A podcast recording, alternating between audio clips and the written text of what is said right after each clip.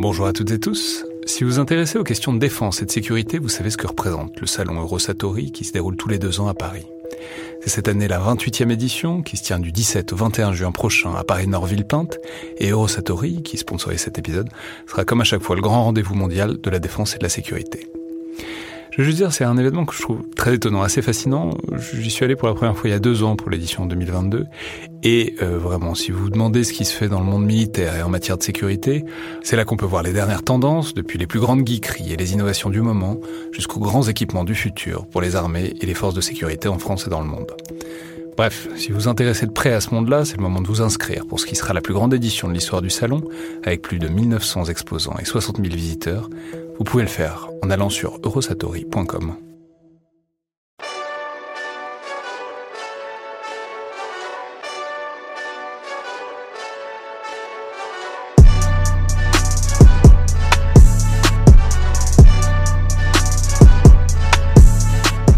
Bonjour à toutes et tous et bienvenue dans le Collimateur, le podcast de l'Institut de recherche stratégique de l'école militaire, l'IRSEM, consacré aux questions de défense et aux conflits armés.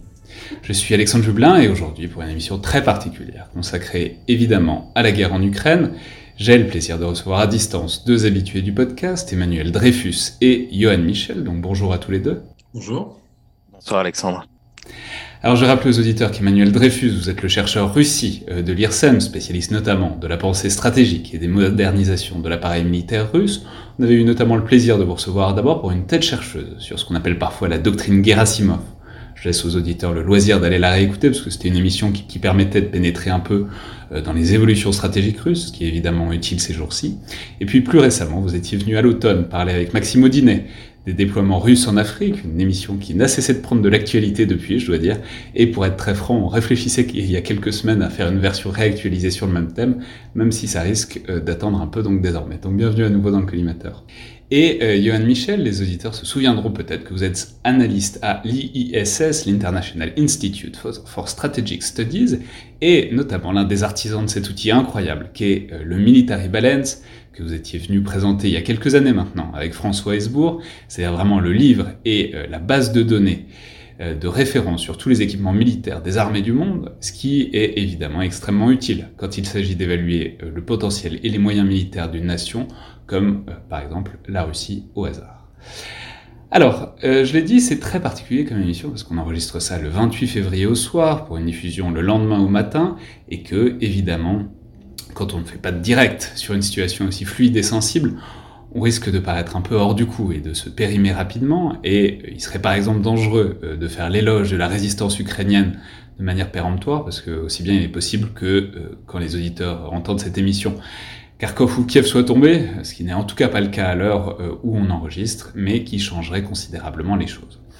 D'une manière générale, euh, je pense que le collimateur n'est pas nécessairement le meilleur moyen de s'informer des dernières nouvelles. Pour ça, il y a la radio, il y a les chaînes info et euh, surtout Twitter. Et je vais dire qu'avec beaucoup d'autres, on essaye de relayer par des tweets les remontées d'infos qui nous paraissent à la fois intéressantes, nouvelles et relativement fiables en temps réel. Cela étant, euh, là où le podcast a un rôle, je crois, euh, c'est dans la capacité à être plus précis et détaillé que ce qu'on peut voir dans les médias traditionnels, qui n'ont évidemment pas le temps pour des considérations euh, militaires et capacitaires précises, et qui surtout doivent accrocher un public très large, alors qu'on peut se permettre d'aller un peu plus dans le détail, et c'est donc ce qu'on va essayer de faire. Alors commençons peut-être par le commencement, et donc le déclenchement de l'intervention qui a euh, commencé le mercredi, enfin entre euh, mercredi 25 et jeudi 26 février. On va vraiment essayer de ne pas tomber dans le travers habituel, qui est de s'essayer à faire une psychanalyse de Vladimir Poutine, ce qui est vaguement amusant mais très vain euh, comme exercice. Et très concrètement, donc Emmanuel Dreyfus, peut-être d'abord, est-ce qu'on peut identifier des causes précises qui ont amené, disons à moyen et à court terme, le déclenchement de cette intervention du côté russe? Merci Alexandre euh, pour essayer de, comprendre euh, les causes qui ont, qui ont amené euh, au déclenchement de, cette tragédie actuellement en train de se dérouler en Ukraine. Je pense qu'on peut essayer de distinguer des causes immédiates de causes de plus long terme. Euh, des causes immédiates ou de court terme. Donc lundi dernier, Vladimir Poutine avait reconnu l'indépendance des républiques populaires de Donetsk et de Lugansk. Et suite à cette reconnaissance unilatérale par, Moscou de l'indépendance de ces deux républiques autoproclamées de l'Est de l'Ukraine, il était désormais probable que, la Russie aille plus loin et qu'en l'espèce, elle entame une, une intervention militaire, parce que la reconnaissance de ces indépendances par la Russie, en fait, elle contredisait en quelque sorte ce qui avait été la position de Moscou euh, sur ce dossier depuis 2014. Euh, Et il était probable que suite à, la reconnaissance de ces indépendances, la Russie euh, utilise utilise ces deux territoires pour lancer une intervention militaire en Ukraine, un peu à l'image de ce qui avait été fait en 2008 en Géorgie, où Moscou avait lancé une intervention contre son voisin du Caucase du Sud euh, via euh, les républiques sécessionnistes d'Abkhazie et d'Ossétie du Sud. Alors c'est finalement pas le scénario qui a eu lieu parce qu'on assiste à une invasion et une, une attaque euh, russe beaucoup plus massive euh, et, qui, et qui concerne en fait des vastes portions du territoire ukrainien. Mais en tout cas, après cette reconnaissance de lundi, un scénario scénario militaire était désormais plus que probable. Il y a des, il y a des, il y a des causes de plus long terme et, ce qui se passe actuellement en, en, Ukraine, je pense qu'on peut le voir un peu quand même comme un aboutissement de 20 ans de politique étrangère russe dans l'espace euh, post-soviétique. Euh, donc 20 ans, hein, qui coïncide avec l'arrivée de Vladimir Poutine au pouvoir en 1999-2000. Et cette politique russe dans l'espace post-soviétique, elle est marquée euh, bien évidemment par une volonté extrêmement claire de Moscou euh, de reprendre le contrôle de, de, de, de, ce territoire autour de la Russie. Depuis le début des années 2000, il y a eu il y a eu plusieurs tentatives hein, pour, euh, pour, retrouver euh, cette influence russe dans, cette, euh, dans cet espace, y compris des tentatives non militaires d'ordre politique, économique, comme l'Union eurasiatique par exemple, qui se sont soldées par globalement par, par des échecs, qui en tout cas sont pas très convaincantes. Et, euh, et l'usage de la force, on voit aujourd'hui en Ukraine, il n'est pas inédit. Il, il, a eu lieu d'abord en 2008 en Géorgie, ensuite il a eu lieu en 2014 en Ukraine avec l'annexion de la Crimée et la déstabilisation du Donbass. À certains égards, l'envoi d'une mission de maintien de la paix russe de 2000 soldats au Karabakh s'inscrit également dans cette dynamique et euh, aujourd'hui, qui aujourd'hui s'illustre par cette, intervention euh, militaire en Ukraine. Alors, euh, est-ce qu'on peut peut-être dire un, mot de, disons, de l'équilibre des forces? C'est-à-dire, est-ce que c'est en lien avec une évolution de la situation et notamment de la puissance, par exemple, ukrainienne? On sait, par exemple, qu'ils ont commencé, les Ukrainiens avaient commencé récemment à se fournir en drones turcs, les Bayraktar, qui ont d'ailleurs commencé à servir depuis quelques heures, quelques jours. Autrement dit, euh, est-ce que ça répond peut-être aussi à une volonté de se dépêcher avant que une montée en puissance ukrainienne, une montée en capacité en tout cas, euh, se confirme? Est-ce que bon, c'était le bon moment? Il faut, il y avait cette idée que plus on attend, plus ça risque d'être compliqué peut-être du point de vue russe. Johan Michel.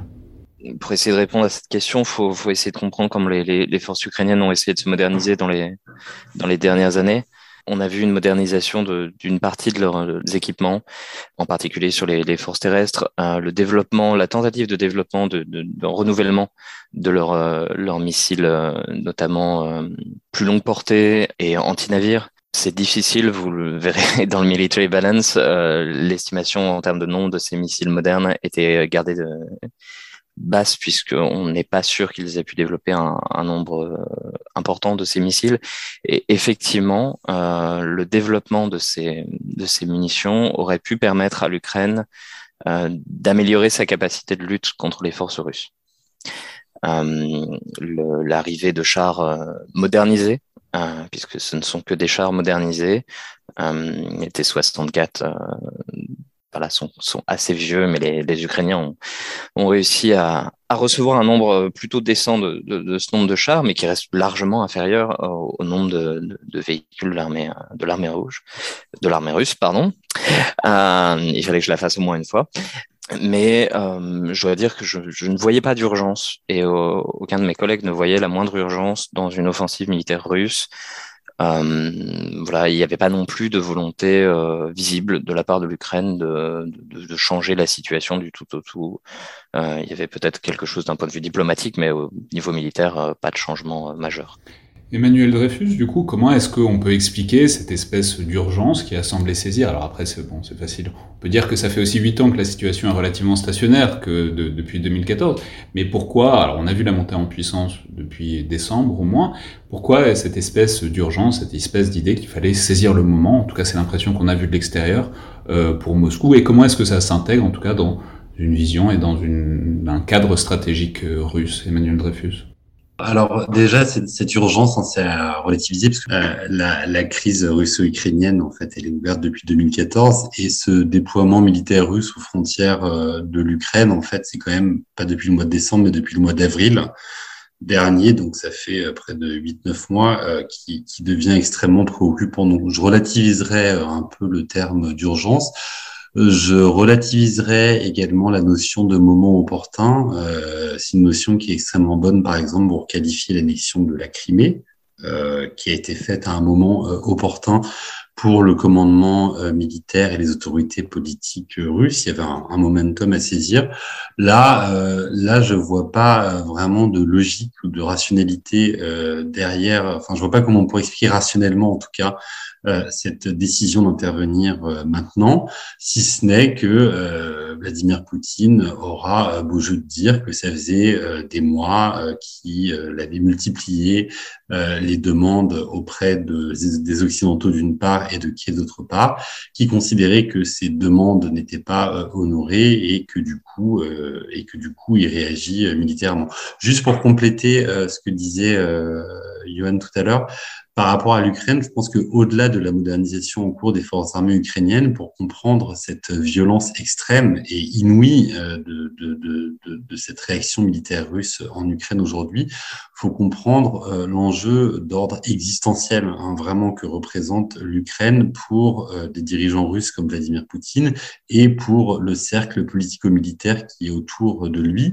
à, ce titre-là, je me permettrais de citer une phrase de Vladimir Lénine Hein, qui en 1918 disait que si la Russie perdait l'Ukraine, elle perdait la tête.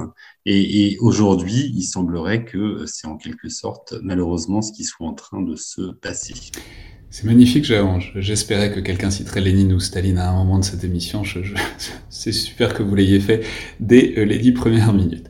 Alors effectivement, c'est euh, des opérations qui sont extrêmement violentes, disons-le. C'est bon, on parle souvent de haute intensité, etc. On fait des projections. On a fait une grande double émission avec Elie Tenenbaum et Joseph Enrotin sur la haute intensité. Là, on l'a vu, la haute intensité, avec des images que je veux dire, je pensais pas voir un jour, c'est-à-dire des hélicoptères de combat euh, se faire se faire exploser dans le ciel, C'est vraiment du combat de très haute intensité, comme on ne pensait pas euh, qu'il était possible, aussi proche, aussi bien de l'Europe qu'à un échelon, temporel aussi proche.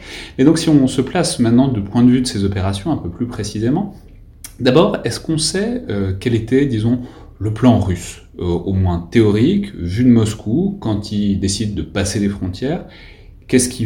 Bon, alors, on sait qu'une bataille, c'est un choc des volontés, etc. Donc, ça ne, se passe jamais comme, exactement comme on l'entend. Mais en tout cas, comment est-ce que c'était entendu euh, a priori, évidemment, on n'y est pas, mais euh, dans les états-majors moscovites et euh, probablement autour de Vladimir Poutine. Emmanuel Dreyfus?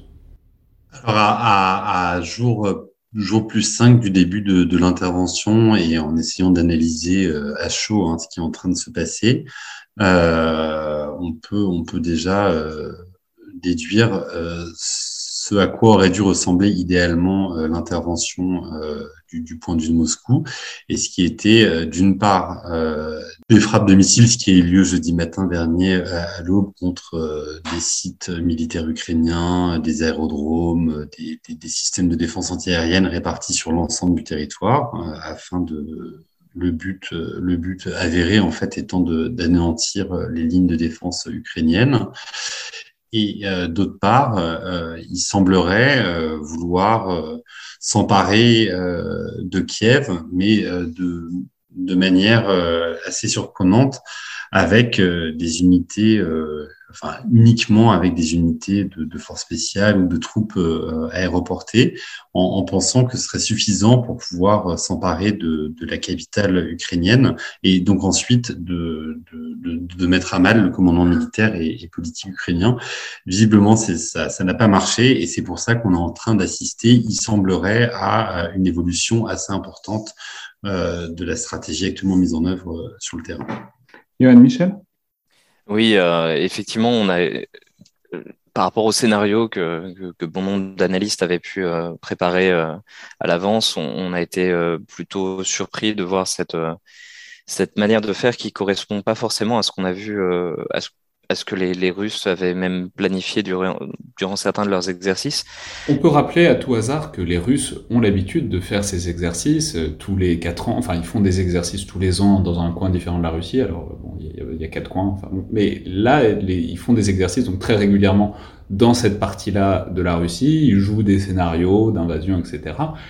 Bon, et donc c'est pas exactement euh, ce à quoi ils jouaient, euh, ce qui s'est passé en tout cas, pour, pour ce que l'on voit depuis euh, quelques jours, il y a eu plusieurs éléments de surprise. Alors, Emmanuel le, le, disait très bien, euh, donc une opération qui semble avoir privilégié euh, la vitesse, la vitesse d'exécution et une saisie rapide du, du pouvoir politique et, et des, des centres de, de commandement des différentes régions militaires euh, enfin des commandements militaires ukrainiens.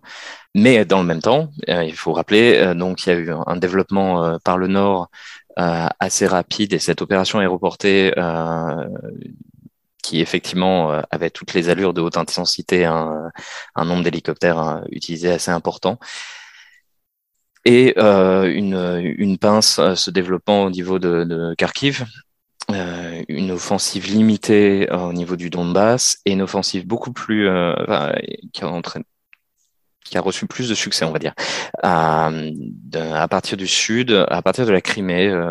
on était, on est plusieurs à s'être trompés de ce, de ce côté-là, à avoir pensé que la Crimée n'était pas la zone privilégiée pour pour cette offensive. Et d'ailleurs, visiblement, les quelle qu'en soit la raison, les Ukrainiens également n'étaient pas particulièrement préparés ou mal préparés ou quelque chose s'est mal passé ou alors on n'a pas compris leur, on ne comprend pas encore leur stratégie. Mais en tout cas, l'offensive russe par le sud s'est plutôt bien développée, peut-être même trop bien d'une certaine manière, euh, puisqu'il y a une forme de contre-offensive au niveau de Kherson euh, sur le Dniepr euh, qui, qui a apparemment troublé l'offensive russe. Mais voilà, au lieu de voir une progression donc sur tous les fronts, à l'exclusion du Donbass où les forces russes n'ont pas avancé ou à, la marge, on n'a pas vu ce à quoi on s'attendait, c'est-à-dire une progression lente et méthodique avec euh, avec une bonne combinaison de des différentes armes. On a au contraire vu des, des colonnes motorisées avancer euh, particulièrement rapidement. Euh, même des véhicules. Alors ça, c'est le brouillard de la guerre, mais des véhicules se perdre, prendre la mauvaise direction, ça c'est normal. Mais là, vraiment certaines des certaines unités de, de, de bonne qualité être, enfin voilà, on en parlait avec des collègues avant ce podcast, être gaspillées euh, voilà, c'est compliqué de, comprendre exactement quelle était la rationalité derrière. Alors simplement pour euh, refaire un, une sorte de résumé, on peut dire que ça a été donc une espèce de course vers Kiev, donc en partant du nord, en partant de la Biélorussie, puisqu'on peut rappeler qu'il y avait c'était des exercices conjoints entre Russie et Biélorussie depuis quelques semaines, et que donc ça a fourni une bonne base pour aller directement vers Kiev, qui, rappelons-le, est très au nord du territoire ukrainien en même temps des avancées. On peut dire que donc c'est des unités assez légères qui sont avancées notamment sur les routes. Et alors euh, c'est un peu, c'est un peu toujours la, guerre est une, affaire de politique, mais il semblerait que peut-être ils essayaient, l'idée c'était d'avancer le plus possible dans le territoire pour que les gouvernements militaires, pour que les forces militaires se rendent assez rapidement, aussi bien, euh, c'est vrai de Kiev, mais c'est aussi vrai de pas mal de provinces. On peut dire qu'on n'a pas vu pour l'instant, mais alors ça change depuis quelques heures, donc il faut être très prudent, mais de grands assauts urbains, parce que évidemment c'est peut-être les endroits où les Ukrainiens peuvent le plus résister. Rappelons que l'Ukraine est globalement un pays de plaine, donc c'est pas forcément euh, le terrain le plus propice à de la guérilla dans l'absolu euh, géographiquement. En revanche, des villes, bon, ça peut devenir euh, des, c'est plus compliqué à prendre, disons, que des grandes plaines assez plate. Et donc, si on revient sur tout ça, est-ce qu'on peut faire un bilan et est-ce qu'on peut dire ce que les Russes ont mis directement dans la bataille et au contraire ce qu'ils n'ont pas mis? Parce qu'on peut rappeler que le phénomène de base, c'est le, décalage immense entre les forces ukrainiennes et les forces russes. L'armée russe est une des plus puissantes armées du monde. L'armée ukrainienne ne l'est pas, même si elle s'est modernisée. Donc, et pourtant, ça coince, et on peut dire que bah, les Russes n'ont pas tout mis dans la bataille euh, dès le premier coup, ce serait normal, ce serait une grosse erreur. Et donc, est-ce qu'on peut faire un bilan sur les moyens qui ont été engagés et sur ceux qui restent encore, peut-être en réserve, peut-être pour des vagues euh, à venir? Johan Michel. Oui, alors euh, les, estimations varient. Hein, euh, je voyais tout à l'heure le, département américain parler de 75% des, des moyens déployés autour de l'Ukraine qui auraient été engagés. D'autres analystes pensent à 60%. Et les, la, vraie surprise, c'est l'usage particulièrement limité du domaine aérien de la part de la Russie. On s'attendait à toute autre chose. Et pour revenir sur le, début de l'opération, euh, les frappes euh, à longue distance, donc qu'elles soient aériennes ou par missile, euh, visant notamment les bases aériennes de l'armée ukrainienne, ont principalement visé les dépôts de munitions, les regroupements d'appareils. et là-dessus, il y a peut-être une, des, erreurs sur la, la, la reconnaissance russe hein, d'ailleurs, hein, puisqu'ils n'ont pas forcément visé euh, les, les, appareils en état de service, euh, mais plutôt les regroupements d'appareils qui, pour certains, n'étaient plus utilisables depuis longtemps. Euh, on pourrait parler de l'état théorique de l'armée de l'air ukrainienne avant le conflit, mais n'ont pas essayé, en tout cas dans les premiers temps, de supprimer les, les bases aériennes elles-mêmes. On n'a pas de frappe de visant les pistes, ou en tout cas le, pour ce qu'on en voit. Est-ce que ça peut être parce qu'ils pensaient les, prendre tellement que peut-être s'en servir comme base pour faire des ponts aériens? C'est ce qu'on a vu notamment avec l'aéroport de Gostomel, donc au nord de Kiev, dont on a, qui a été le théâtre de beaucoup d'affrontements, qui a vu périr le plus grand avion de transport du monde, ce qui est une tragédie pour tous les, les, fanats d'aéronautique, mais qui a été le théâtre de grands combats parce que la théorie, c'était que les Russes voulaient s'en servir pour euh, faire, disons, une ligne logistique aérienne. Donc est-ce que peut-être on peut généraliser ça à l'échelle de l'Ukraine? C'est ils n'ont pas voulu détruire le matériel parce qu'ils pensaient qu'ils pourraient s'en servir. Alors la destruction de cet appareil n'est malheureusement pas que une tragédie pour les amateurs euh, comme moi euh, de ce genre d'appareil. c'est aussi une, une, tragédie potentielle pour le transport stratégique européen et pour le pour le transport humanitaire. Maintenant, euh, l'hypothèse la plus probable pour l'absence de destruction de ces pistes, c'est effectivement la, possibilité de les réutiliser et de les utiliser pour différents développements. Euh, il est probable, au regard de ce qu'on vient de lister, que le pouvoir politique russe euh, avait plutôt prévu que les Ukrainiens ne combattraient pas autant que ça. Hmm. Alors, justement, si on essaie de continuer le bilan, si on essaie de faire, euh, sans tirer un bilan définitif, euh, est-ce qu'on peut dire donc ce qui coince ou pas pour l'instant? C'est-à-dire qu'est-ce qui s'est révélé, euh, notamment du point de vue ukrainien, après on parlera peut-être de l'armée russe. Emmanuel Dreyfus? Qu'est-ce qui coince? Je pense qu'il y a eu des, des erreurs d'appréciation quand même extrêmement importantes côté euh, russe, euh, qui, qui portent, hein, pour être synthétique, sur deux points principaux. D'une part, euh, l'état de préparation opérationnelle des forces armées ukrainiennes, et, et là, encore une fois, euh, je sais pas, peut-être que le commandement militaire russe s'est dit que les forces armées ukrainiennes aujourd'hui, euh, ce serait la même chose que les forces armées ukrainiennes euh, en, en 2014, ce qui contredit par ailleurs la théorie de, de la menace existentielle que représenterait l'Ukraine à la Russie. Il y a une certaine contradiction là-dedans. Euh, donc d'une part, une, une, une, grosse erreur d'appréciation sur la capacité des forces ukrainiennes à repousser les offensives russes, et d'autre part, je pense, comme en 2014, hein, c'est un, un pattern, euh, une très forte erreur d'appréciation sur euh, comment dire les sympathies qui peuvent exister euh, au sein de la population ukrainienne, voire au sein des forces armées ukrainiennes, pour la Russie qui s'auto-présenterait comme un pays libérateur. Et de, de, de, ce point de vue-là, les images qu'on voit dans, dans, des villes euh, qui, ont, qui semblent être euh, actuellement sous contrôle des forces armées russes, je pense par exemple au port de Berdiansk, euh, dans le sud de l'Ukraine, et, et, qui fait partie de cet entre guillemets monde russe selon le Kremlin. Bah là, les dernières images qu'on voit de Berdiansk, c'est la population qui demande aux soldats russes qui contrôlent actuellement certaines administrations régionales de rentrer chez eux. Ce qu'on n'aurait probablement pas vu en 2014.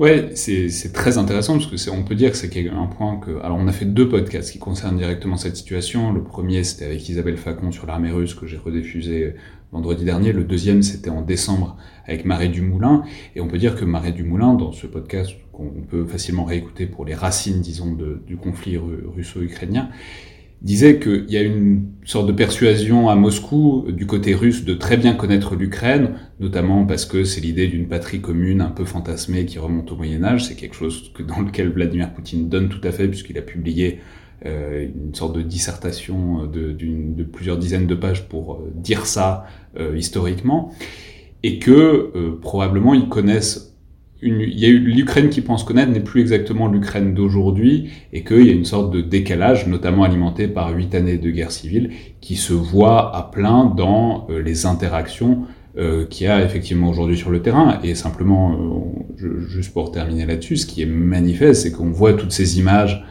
de chars qui sont arrêtés par des civils, de protestations civiles autour de chars, etc., et de, militaires euh, russes. Ce que ça indique aussi, c'est que la, la, situation n'est pas perçue pareil par les militaires qui sont dans ces équipements, qui se laissent arrêter, qui se laissent, euh, euh qui respectent à peu près euh, les, les villes ukrainiennes, même s'il y a évidemment des débordements comme il y en a toujours.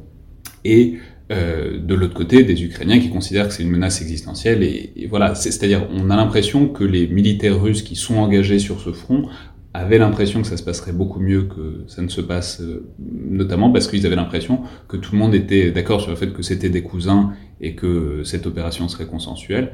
De fait, euh, ce qu'on voit, c'est que, en tout cas, les Ukrainiens, et après, il y a toujours un effet de source euh, formé par Twitter et par ce genre d'image, mais en tout cas les Ukrainiens qu'on peut voir n'ont pas l'air exactement sur la même longueur d'onde. Yoann Michel? Oui, en fait, euh, le, le, développement de ces premiers jours donne l'impression que effectivement le, comme on le disait, le pouvoir politique russe s'attendait à ce que les Ukrainiens euh, rejoignent ou accueillent euh, les soldats russes, mais peut-être que les soldats, il semble que les soldats russes eux-mêmes sont surpris par la réaction des Ukrainiens. Et euh, c'est là aussi où il y a un autre problème, euh, qui va se poser euh, rapidement, c'est que euh, le pouvoir politique russe qui n'a cessé de répéter que les Ukrainiens étaient leurs frères, se retrouve à avoir renforcé le désarroi des soldats russes qui ne s'attendaient donc pas, puisqu'on leur répète, ils ne s'attendaient pas à cette, à cette réaction. Si on continue cette espèce de tour d'horizon, donc il y a cette question aérienne. Il est manifeste que les Russes n'ont pas mis le paquet, encore s'il semblerait que ça change depuis quelques heures, parce qu'ils changent de type d'appareil, notamment, on va pas entrer dans des détails infinis, mais on passe des Su-25 au Su-34, on passe d'avions de chasse à des bombardiers, c'est pas la même chose, c'est pas les mêmes capacités. Donc il y a la suprématie aérienne qui n'a pas été acquise, ou en tout cas qui a mis beaucoup de temps à une supériorité aérienne qui a mis beaucoup de temps à être acquise par les Russes et euh, notons que bah, y a des drones euh, ukrainiens qui font encore des dommages. Le deuxième grand truc qu'on a vu, c'est aussi euh, ces espèces de, chars en panne sèche, euh, très littéralement, euh, sur les routes ukrainiennes, ce qui indique une faiblesse peut-être organique, peut-être conjoncturelle, en termes de logistique euh, de l'armée russe, en tout cas pour faire une invasion de cette ampleur. Qu'est-ce qu'on peut dire, disons, sur euh, cette faiblesse révélée ou peut-être transitoire En même temps, on peut dire que, bah voilà, quand on entre dans un pays, quand on fait des opérations de, très grande ampleur, il y a toujours des ratés, ça va avec euh, la guerre. Mais qu'est-ce qu'on peut dire, disons, sur ces faiblesses peut-être organisationnelles qui auraient été révélées depuis quelques jours, en tout cas? Johan Michel traditionnellement, les problèmes logistiques sont, sont, sont courants dans toute opération militaire. Euh, renforcé sans doute par l'emploi le, limité des conscrits dans l'opération actuelle. Or, une partie de la logistique euh, de l'armée euh, russe repose euh, sur ces forces de conscrits. Rappelons toujours que l'armée russe comprend une grande partie de conscrits, c'est-à-dire de soldats pas professionnels qui vont faire leurs années sous le drapeau russe, qui sont souvent pas très bien traités. Enfin bon, c'est pas les, Russes vivent pas très bien ça en général. Enfin, ça dépend des milieux, etc. On en parlait avec le podcast avec euh, Isabelle Flacon. Mais donc, euh, confier les fonctions support à des conscrits, c'est aussi prendre le risque que euh, potentiellement ça suive mal le rythme qui peut être imprimé par des, par des unités plus professionnelles. Voilà, donc c'est une des explications potentielles. L'autre, c'est un manque de euh, professionnalisme euh, d'une part des, des unités, euh, des faiblesses de, de, de, de, command and control. en réalité, ce qu'on voit, c'est une armée. Alors, il y a un débat en ce moment sur Twitter entre les, les grands analystes du domaine, mais il semble, il semble que l'armée russe ne soit pas aussi bien entraînée que ce qu'on a pu croire dans les années précédentes tout simplement, il est possible que euh, certaines de ces unités euh, ne se comportent pas comme elles étaient censées se comporter et leur commandant n'est pas à la hauteur. Emmanuel Dreyfus? Oui, euh, Alexandre, pour, pour expliquer ces, ces, ces, problèmes hein, de, de, de, ravitaillement, d'organisation, je pense que c'est quand même lié au fait qu'encore une fois, le commandant militaire russe avait absolument pas prévu que euh, les choses prennent cette tournure et donc ils ont été pris euh, un peu euh, de, de, court.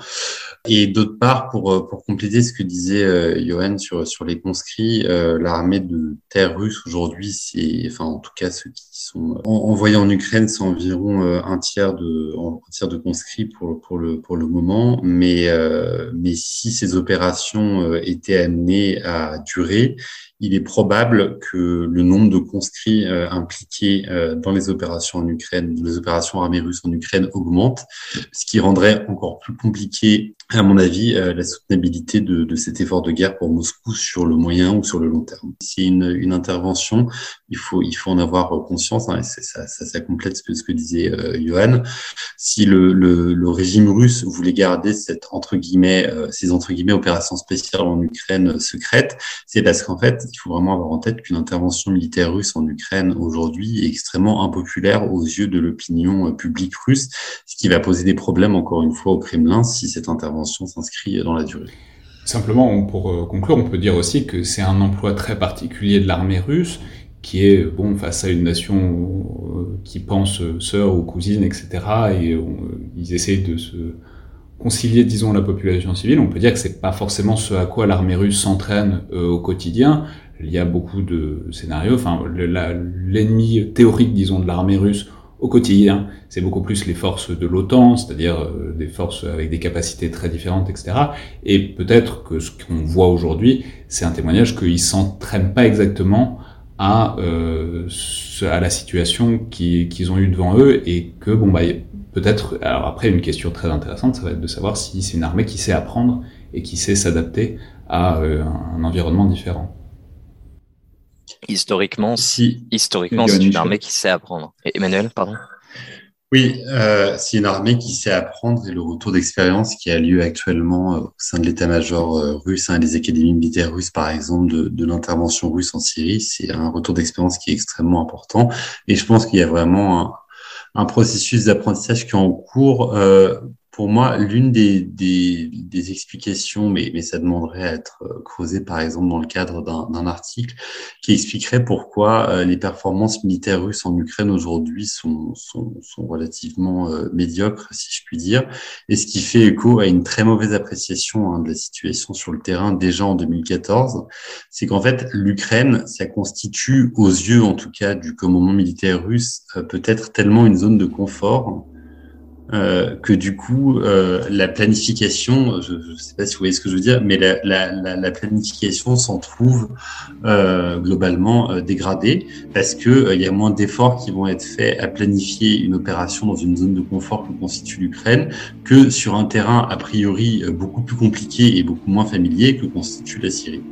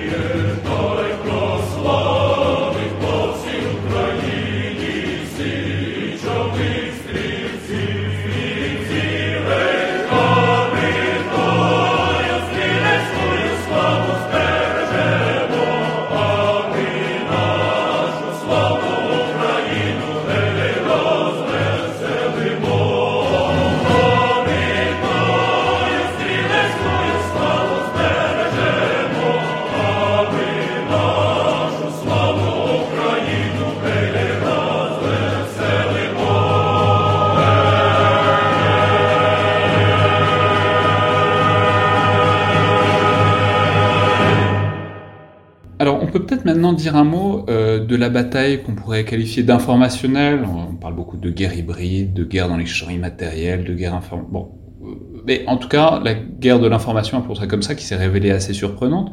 Je veux dire, on parle beaucoup et depuis longtemps de la guerre hybride russe, de leurs moyens d'influence en ligne, par des médias aussi comme Russia Today, comme Sputnik. On a l'IRSEM Maxime Audinet qui a récemment publié un livre sur euh, RT qui est passionnant, etc. Mais Bon, on s'attendait euh, à ce qu'il y ait une sorte de déferlante russe parce qu'ils investissent beaucoup, ils réfléchissent beaucoup à ça depuis longtemps. Et puis concrètement, ce qu'on voit, c'est au contraire une victoire massive ukrainienne sur ce front-là, au point que ça complique un peu l'analyse par moment parce que quand on regarde Twitter, on voit que des victoires ukrainiennes et euh, du coup, on se demande un peu si on réussit quand même à avoir un tableau d'ensemble.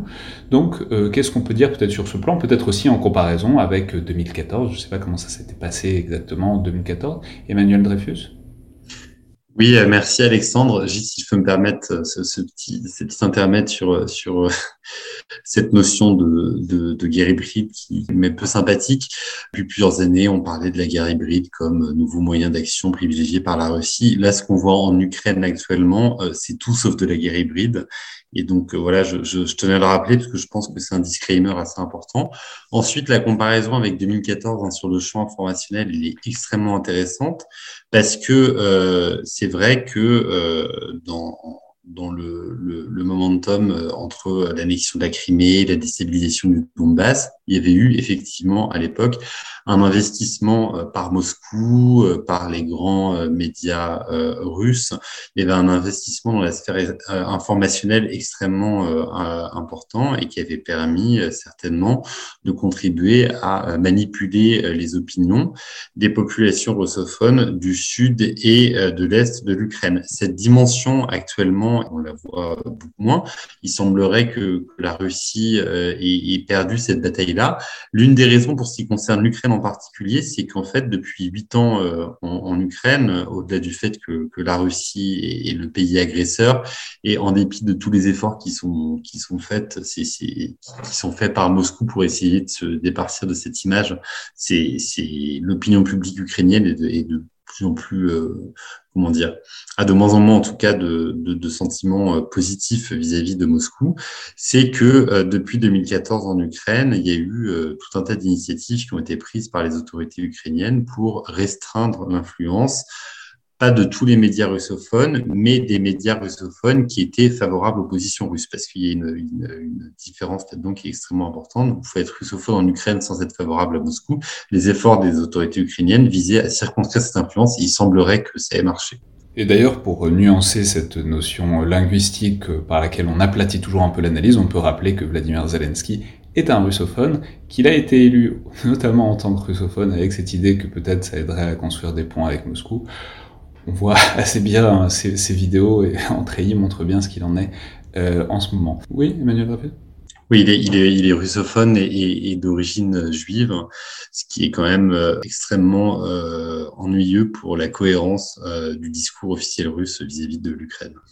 C'est-à-dire évidemment du ramassis de nazis que seraient voilà. les, les, Rappelons que quand même les juifs nazis, ça, ça ne court pas les rues. Euh, Johan Michel, peut-être plus généralement sur cette dimension informationnelle de la bataille et sur le fait que, ah, en fait, on s'est beaucoup moqué des prédictions de Joe Biden, du fait que Joe Biden avait averti bien avant euh, l'invasion russe, euh, etc., et qu'il aurait été alarmiste, il aurait été intoxiqué, etc. Bon, on constate que ce qui avait été prévu s'est globalement produit, ce qui invite à reconsidérer peut-être ces prises de position et ces discours américains avant euh, le 25-26 février comme euh, aussi un champ de bataille. Ils se sont, ils ont utilisé l'arme informationnelle, ils ont utilisé la diffusion d'informations comme autant de moyens peut-être de restreindre Vladimir Poutine, en tout cas de délayer, de, repousser l'invasion, et on peut pas écarter que euh, ça ait fonctionné euh, dans une certaine mesure, même si évidemment ça, ça, s'arrête à un moment. Yohann Michel oui, bah, alors je vais, je vais prêcher pour ma paroisse, hein, mais ce ne sont pas que les renseignements américains qui ont pratiqué, euh, qui ont alerté. Euh, il y a des gens, euh, voilà, il y a des spécialistes de l'OSINT qui avaient euh, signalé les, mouvements de troupes. Alors l'OSINT, rappelons toujours que c'est l'Open Source Investigation, Intelligence, pardon. C'est des, gens qui regardent des photos satellites, enfin en tout cas qui s'informent à partir des sources qu'on peut librement trouver sur Internet et qui en extraient du renseignement euh, qu'on peut utiliser pour l'analyse, qu'on peut utiliser aussi pour d'autres choses. Mais donc il y avait des gens qui regardaient euh, des déplacements euh, à partir de ce qu'on peut trouver avec un navigateur internet et qui en tiraient des conclusions qui sont avérées plutôt justes. Alors c'était pas forcément les mêmes personnes qui qui analysaient les images et ceux qui en faisaient qui traitaient l'information, mais c'est vrai que les analystes spécialisé sur l'armée russe avait euh, annoncé souvent euh, deux semaines avant ce que les renseignements américains annonçaient par la suite. mais de fait, l'attribution préventive à la Russie de ce qu'elle s'apprêtait à faire coupe a coupé l'herbe sous le pied d'une partie de la rhétorique de Moscou, voire a obligé. il semble que Moscou ait été obligé de communiquer à des moments où elle n'avait pas vraiment prévu de communiquer, en essayant de rattraper l'initiative de communication. Et c'est euh, en fait peut-être que la grande différence avec 2014, c'est qu'ici euh, le régime de Vladimir Poutine s'est retrouvé confronté direct et euh, voilà avec une opposition dans le champ informationnel euh, et visiblement, lorsqu'il s'agit de mener une guerre de l'information seule, euh, ils savent très bien faire, mais quand ils ont une opposition, c'est plus compliqué. On peut dire aussi que euh, ça a une conséquence, enfin c'est une question d'ailleurs, est-ce que ça a une conséquence, est-ce que ça a une effectivité militaire, ce, ce conflit de l'information, ces résistances, cette victoire même, en tout cas peut-être temporaire, mais pour l'instant cette victoire ukrainienne sur le champ informationnel, parce que Bon, on peut supposer que ce discours euh, en ligne a aussi drivé un investissement militaire, un soutien euh, européen, peut-être américain, c'est-à-dire il y a une mobilisation des opinions publiques qui font très fortement pression sur des gouvernements pour fournir des soutiens, y compris très directs, euh, aux troupes, aux forces ukrainiennes. Est-ce qu'on peut peut-être dire un mot de la manière dont ce discours en ligne a, dans une certaine mesure, influencé tout ça? Yann Michel? Si je poursuis sur cette lancée, le, fait que euh, le Kremlin n'ait pas pu dérouler euh, son, sa légitimisation euh, de, de, son, de son opération la, a mis à jour complètement l'absurdité et l'absence de légitimité de, de son opération. Il n'a pas pu développer son argumentaire et de fait, ce qui paraît à de nombreux observateurs être une agression caractérisée, il me semble que c'en est une, euh, est apparu aux yeux de tout le monde, y compris euh, je vais être désagréable, mais y compris des Allemands, euh, des Italiens. là, je vous parle depuis Berlin, et si on m'avait dit il y a une semaine que le discours d'hier aurait eu lieu, voilà, je vous aurais dit que c'était simplement rêvé. Alors le discours d'hier, rappelons, c'est le discours de la Scholz qui, prévoit, enfin qui annonce un quasi doublement du budget militaire euh, allemand, ce qui évidemment va être un grand événement, un grand shift dont il faudra parler euh, à l'avenir. Rappelons qu'il faut peut-être se calmer dessus aussi, parce que c'est pas parce qu'on investit beaucoup plus d'argent que on, c'est pas parce qu'on double le budget qu'on double les capacités. C'est très loin d'être le cas. Ça implique une remontée en puissance et un savoir-faire qui, prendrait du temps euh, si ça se confirme. Mais euh, bon, plus généralement, est-ce qu'on peut dire maintenant un mot de cette aide et de cet investissement international? Alors il y aura la, la question des sanctions euh, de la part de tous les acteurs mondiaux. Il y a la question de l'évolution politique profonde de certains pays d'Europe, donc l'Allemagne dont on vient de parler. Mais on peut dire que la Suède, la Finlande, etc., qui livrent des armes à l'Ukraine, c'est pas banal. Hein. C'est pas quelque chose forcément à quoi on se serait attendu il y a quelques semaines ou il y a quelques mois. Mais euh, bon, il faudra voir quand même un peu à l'emploi ce qui tient et ce qui tient moins euh, dans la durée. Mais très concrètement, si on parle des envois de matériel, alors on a un peu ironisé il y a quelques jours sur le fait que l'Allemagne allait envoyer des casques aux Ukrainiens. Depuis, il y a bien d'autres choses qui se sont rajoutées euh, au colis.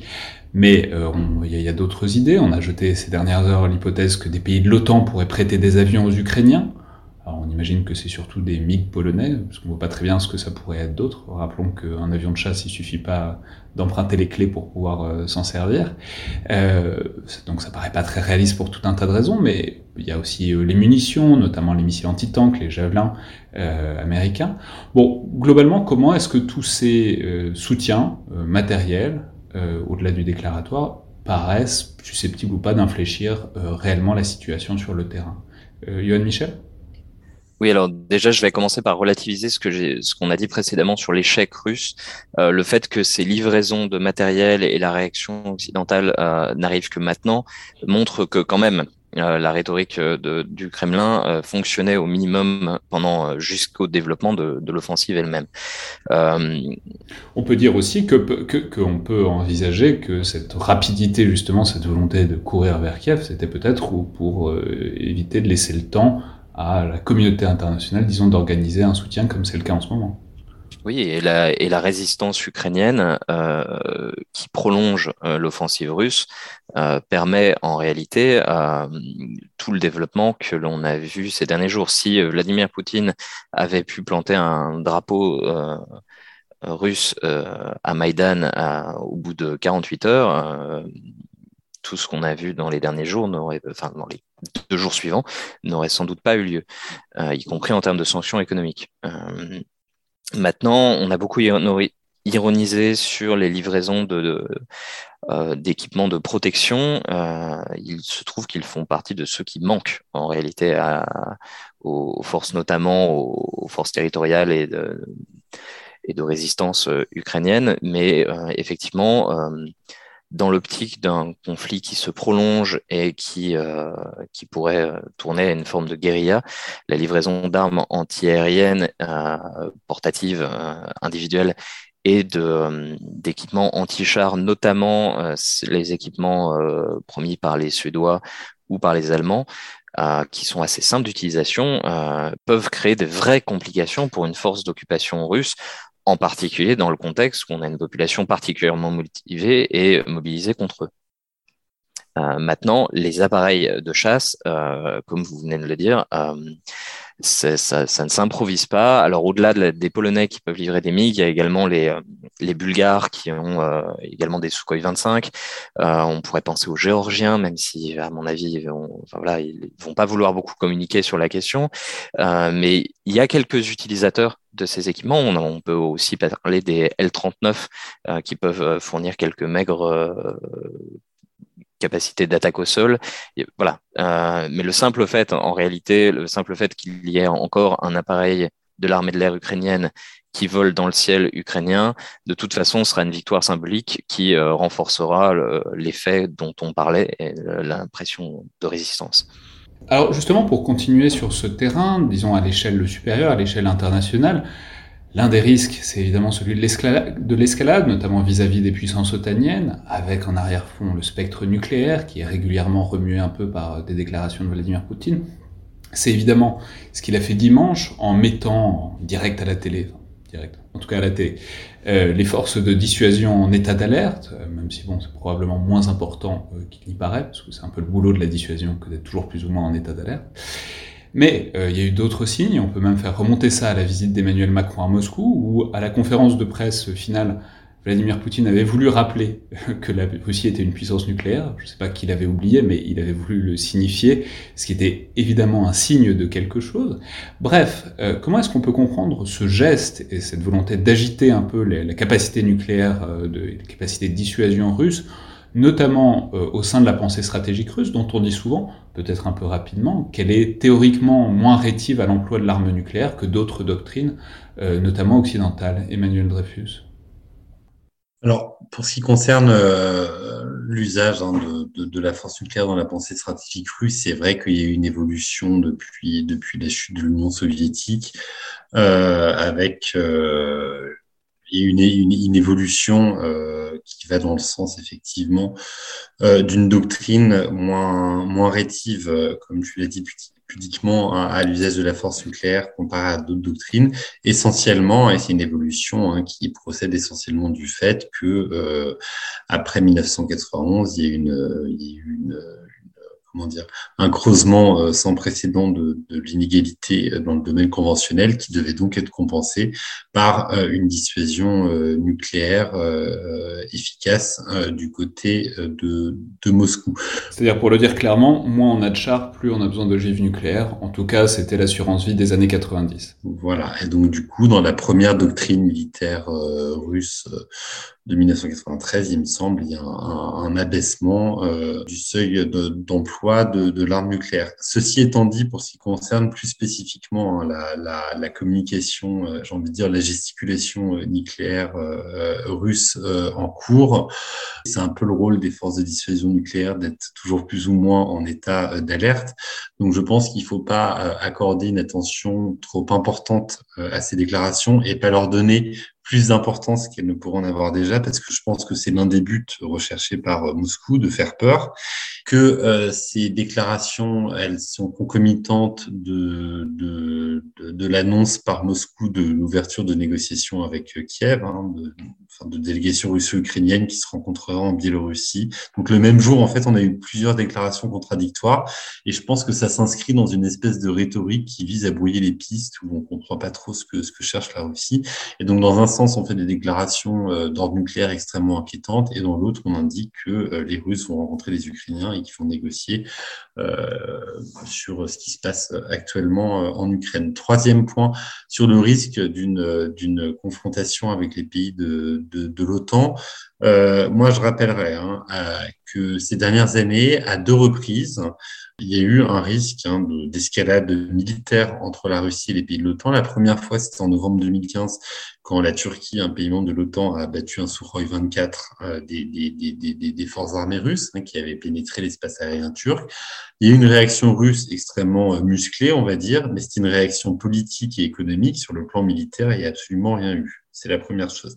La deuxième chose, en février 2018, quand, euh, quand il y a eu un bombardement par l'US Air Force d'un groupe, euh, alors c'était des Russes et des Syriens. Côté russe, c'était certes pas directement les forces armées, parce que c'était plutôt les hommes de Wagner, donc des mercenaires, et donc qui assistaient les forces armées syriennes dans la reconquête de champs de pétrole dans, dans, dans l'Est syrien, et qui ont été bombardés. Il y a eu 200 morts, et donc 200 citoyens, environ 100 à 200 citoyens russes qui sont morts euh, sous sous bombardement américain et la réaction russe a été extrêmement limitée. Et je pense qu'en fait, fondamentalement, hein, les Russes ont quand même conscience de leur de, de, de, de, cette asymétrie qui existe entre les forces de l'OTAN et, et, leurs propres forces. Et c'est pour ça que, d'après moi, le risque d'une escalade est quand même extrêmement limité. Et juste, euh, juste pour ajouter un, juste pour ajouter un, un élément, euh, il faut jamais oublier qu'il y a toujours plusieurs audiences et que chaque message va pas être euh, entendu de la même manière et euh, délivré de la même manière aux différentes audiences. Euh, il est probable que l'annonce des négociations, alors j'ai pas eu le temps de vérifier dans la télévision euh, russe, mais l'annonce des négociations a sans doute été bien plus communiquée à cette audience-là euh, pour permettre notamment de montrer que en fait on cherche absolument une solution à ce malheureux conflit à l'inverse, euh, la réponse aux sanctions en agitant euh, le parapluie nucléaire euh, dans le, au-dessus de nos têtes, voilà, c'est sans doute davantage pour nous. Enfin, pour peut-être passer à une partie un petit peu prospective, alors c'est évidemment très difficile, très périlleux, surtout en parlant sans, être en direct. Puis rappelons toujours que l'analyse capacitaire et stratégique et militaire, ça n'est pas de la voyance ou de la cartomancie, donc voilà, il faut, faut, faut, se limiter, il faut parler avec plein de précautions. Mais si on peut se projeter un tout petit peu dans l'avenir, notamment eu égard aux forces investies pour l'instant et qui pourraient être investies du point de vue russe, réserves de force dont il dispose, voilà, très clairement, aux réserves aussi euh, d'intensité, parce que on l'a dit, mais euh, bon, c'est un engagement qui pour l'instant est très modéré, en tout cas vis-à-vis des populations civiles, même si ça semble, il semble que ça évolue beaucoup ces dernières heures, notamment à Kharkov.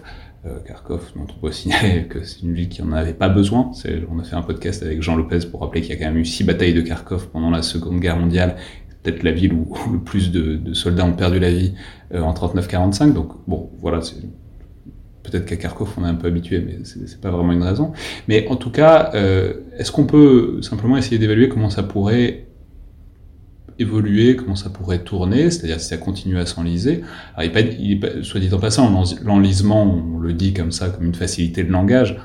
Bon, c'est pas aussi évident que ça, hein. les forces russes avancent toujours, hein, et la disproportion des forces est très réelle, mais simplement, en tout cas, par exemple, si la course de vitesse par rapport aux sanctions dont on parlait à l'instant euh, commençait à être perdue, s'il y avait des inquiétudes domestiques, disons comment est-ce que euh, ça peut tourner, notamment du point de vue russe, quelles pourraient être peut-être les évolutions dans l'investissement, dans l'engagement russe dans les jours, dans les semaines qui viennent. On ne sait pas exactement à quelle échelle temporelle on parle, on ne sait pas si ça va durer des jours ou des semaines ou des mois, mais en tout cas, qu'est-ce qu'on peut prévoir étant donné l'état des forces russes et peut-être euh, l'état politique de la situation, puisque rappelons toujours que la guerre, c'est de la politique, et que quand on fait de la guerre, on essaye d'atteindre des objectifs précis. Yoann Michel? Il faudrait pas oublier parce qu'il y a un effet de loupe, il y a un double effet loupe. Il y a celui, euh, on voit euh, ce que les réseaux sociaux nous permettent de voir, ce qui est forcément limité, et on réagit à ce qu'on voit en fonction de ce à quoi on s'attendait. il ne faudrait pas oublier également de, noter les, faiblesses également de l'appareil militaire ukrainien. la bonne volonté et le, le, courage des Ukrainiens qui est manifeste ne doit pas nous empêcher de voir qu'il a fallu plusieurs jours pour voir les Ukrainiens mettre le feu euh, aux véhicules qui étaient abandonnés, euh, que euh, les erreurs logistiques n'ont pas forcément été sanctionnées par des contre-offensives ukrainiennes, que si l'aviation ukrainienne vole toujours, elle n'a pas forcément été capable de profiter des longues colonnes de véhicules russes peu dispersés sur les routes. C'est-à-dire que c'est sympa de voir les vidéos de paysans ukrainiens qui remorquent un char avec leur tracteur, mais on aurait peut-être euh, préféré, du point de vue ukrainien, voir euh, des bombardements massifs euh, et voir ce genre de char être annihilé ou être mis hors d'état bien avant, quoi. Voilà, et, et il se trouve que pour l'instant on ne le voit pas. Ça ne veut pas dire que ça ne va pas arriver, et ça ne veut pas dire que le paysan ukrainien ne trouvera pas dans les jours qui viennent une grenade anti-char et qu'il décidera de s'en servir. Euh, mais euh, voilà avec toutes les conséquences que ça aura, hein, de part et d'autre, sur la méfiance mutuelle. pour l'instant, si les soldats russes ne tirent pas sur les civils ukrainiens, c'est aussi que les civils ukrainiens ne leur tirent pas dessus. donc ça, c'est la première chose, et je pense qu'il faut vraiment le garder en tête. les faiblesses de l'armée ukrainienne sont réelles. L'initiative reste russe d'un point de vue militaire, en tout cas à l'heure où on parle. Et euh, on a, il semble que les deux derniers jours aient été une forme de pause, euh, malgré tout, euh, et un ralentissement des opérations militaires russes osées. En tout cas, on en aura vu moins ces derniers jours. Il est probable que l'état-major russe soit déjà en train de préparer un retour euh, aux fondamentaux et aux tactiques sur lesquels ils seront plus à l'aise euh, et, voilà, les bombardements des, euh, des dernières heures, hein, juste avant qu'on enregistre, euh, montrent qu'on revient malheureusement à ce qu'on n'aurait pas aimé voir avec un usage de lance-roquettes multiples d'artillerie. et il y a malheureusement encore une longue liste de matériels qui peuvent être utilisés. Et rien qu'au niveau terrestre, et bien entendu, cela l'utilisation de l'arme aérienne est encore possible dans tout le spectre disponible euh, aux forces russes et le bombardement stratégique, malheureusement, on a vu qu'ils savent le faire, ils l'ont ils démontré en Syrie et, euh, pas forcément avec beaucoup de subtilité. Au bout du compte, on revient à la question de qu'est-ce que Poutine va vouloir faire et euh, les limitations ne sont pas que militaires. Bombardement stratégique, rappelons toujours que c'est le terme pudique des experts militaires pour dire qu'on tapisse de bombes un territoire, euh, notamment civil, et euh, c'est ce qu'on a pu voir peut-être, on a pu en voir euh, les amorces à Kharkov ces dernières heures, et bon, voilà, j'en parlais tout à l'heure, mais c'est pas les mêmes avions qui volent. les Su-34, ils savent faire du, du bombardement stratégique euh, les Su-25, c'est moins fait pour ça. Donc le fait qu'on déploie des nouveaux appareils, bon, euh, disons-le, fait un petit peu froid dans le dos parce que c'est pas la même capacité. Emmanuel Dreyfus?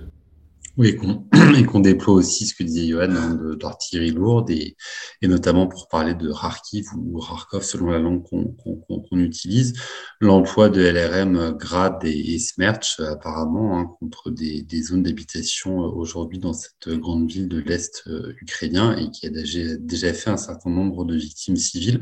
Pour rebondir très rapidement sur ce que disait euh, Johan, euh, effectivement c'est compliqué de savoir euh, ce que Vladimir Poutine va faire parce que, et c'est mon point de vue, je pense que c'est compliqué euh, de savoir ce qu'il voulait déjà initialement euh, faire.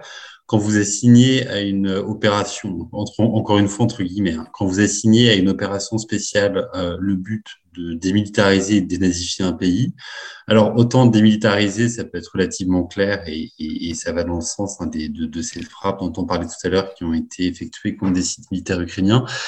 Je vous avoue que dénazifier un pays, j'ai plus de mal à comprendre ce que, ce que, ce que ça signifie. Et donc, du coup, dans la mesure où il n'y a pas d'objectifs euh, politiques qui ont été clairement assignés euh, à cette opération, c'est extrêmement compliqué de savoir euh, la tournure que vont prendre les événements.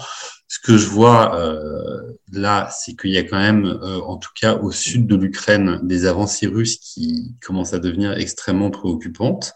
Hein, avec des, des, des, des, villes, on le disait tout à l'heure, comme Kherson et Berdiansk, qui semblent être en train de passer sous contrôle euh, russe, ou en tout cas sous contrôle partiel russe.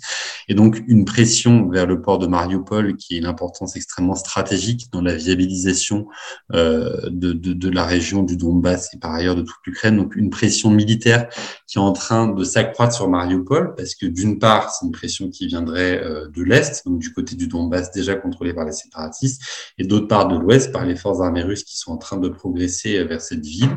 Et euh, on pourrait éventuellement euh, penser que, que, peut-être l'un des objectifs euh, militaires, et je ne sais pas si, tu voudras compléter, Johan, ce serait dans un premier temps de, de, s'emparer d'une partie non négligeable de ce littoral ukrainien entre la mer Noire et la mer d'Azov. Enfin, de ce littoral, pardon, qui, qui court de, de la mer Noire jusqu'à la mer d'Azov.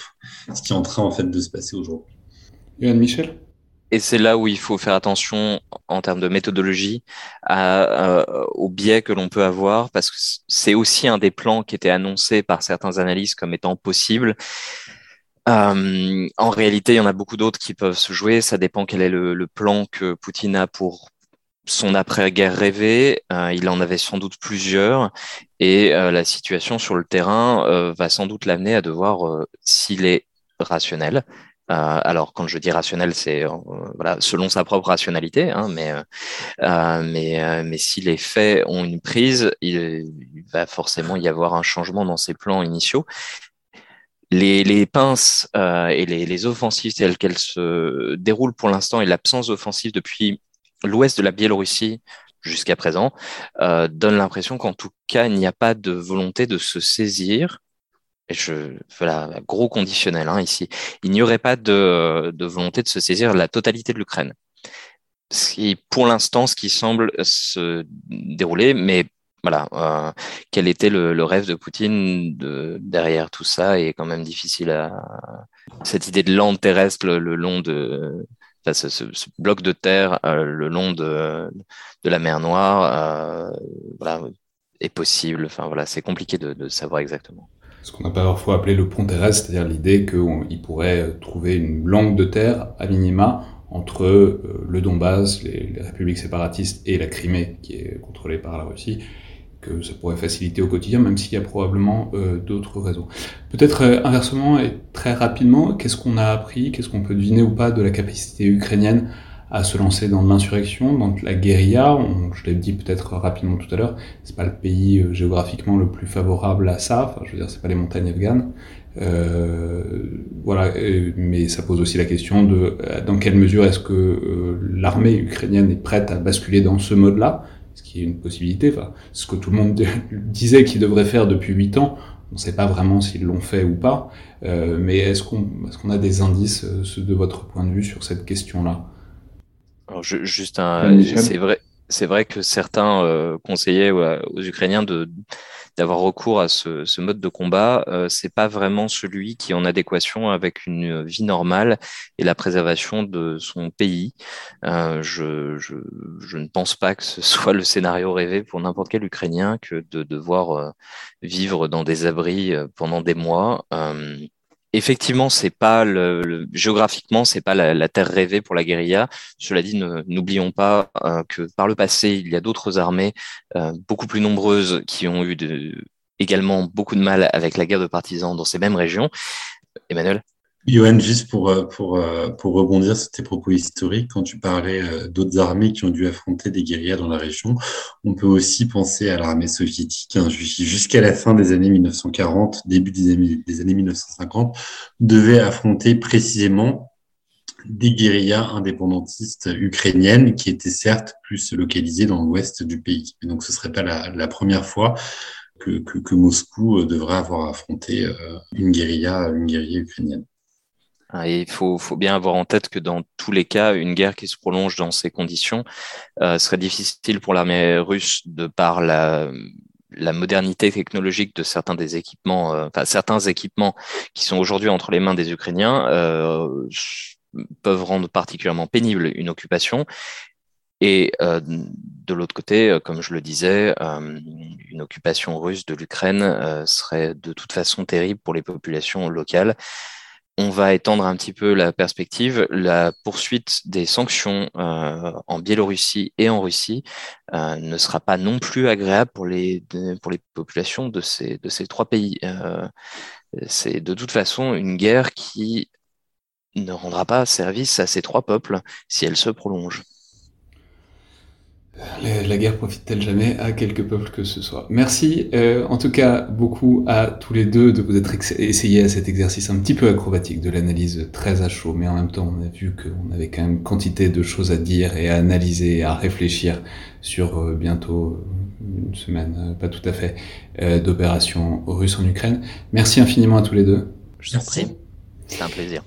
C'était donc le collimateur, le podcast de l'Institut de recherche stratégique euh, de l'école militaire. Je ne sais pas comment on va se débrouiller dans les jours et les semaines qui viennent pour continuer à traiter de ce sujet de manière euh, pertinente, parce que ça va pas être facile et on va essayer de pas se répéter, on va essayer de varier les angles, mais en même temps, on l'aura compris, euh, le matériau ne manque pas. Je rappelle par ailleurs aux auditeurs que vous pouvez nous faire part de vos remarques et commentaires par mail ou sur les réseaux sociaux de l'IRSEM. Tout ça est toujours le bienvenu, tout comme les notes et les commentaires, notamment sur Apple Podcast ou sur SoundCloud. Pareil, si vous avez trouvé cette émission intéressante, je l'espère, euh, recommandez-la, parce que j'ai l'impression que d'une manière générale, on a réussi à faire une analyse à un niveau euh, de détail euh, et à un niveau de précision qui peut-être manque un peu ces derniers jours, notamment sur les chaînes info qui font ce qu'elles peuvent, mais qui évidemment ont des contraintes qui ne sont pas celles du collimateur. Merci à toutes et tous, et à la prochaine fois.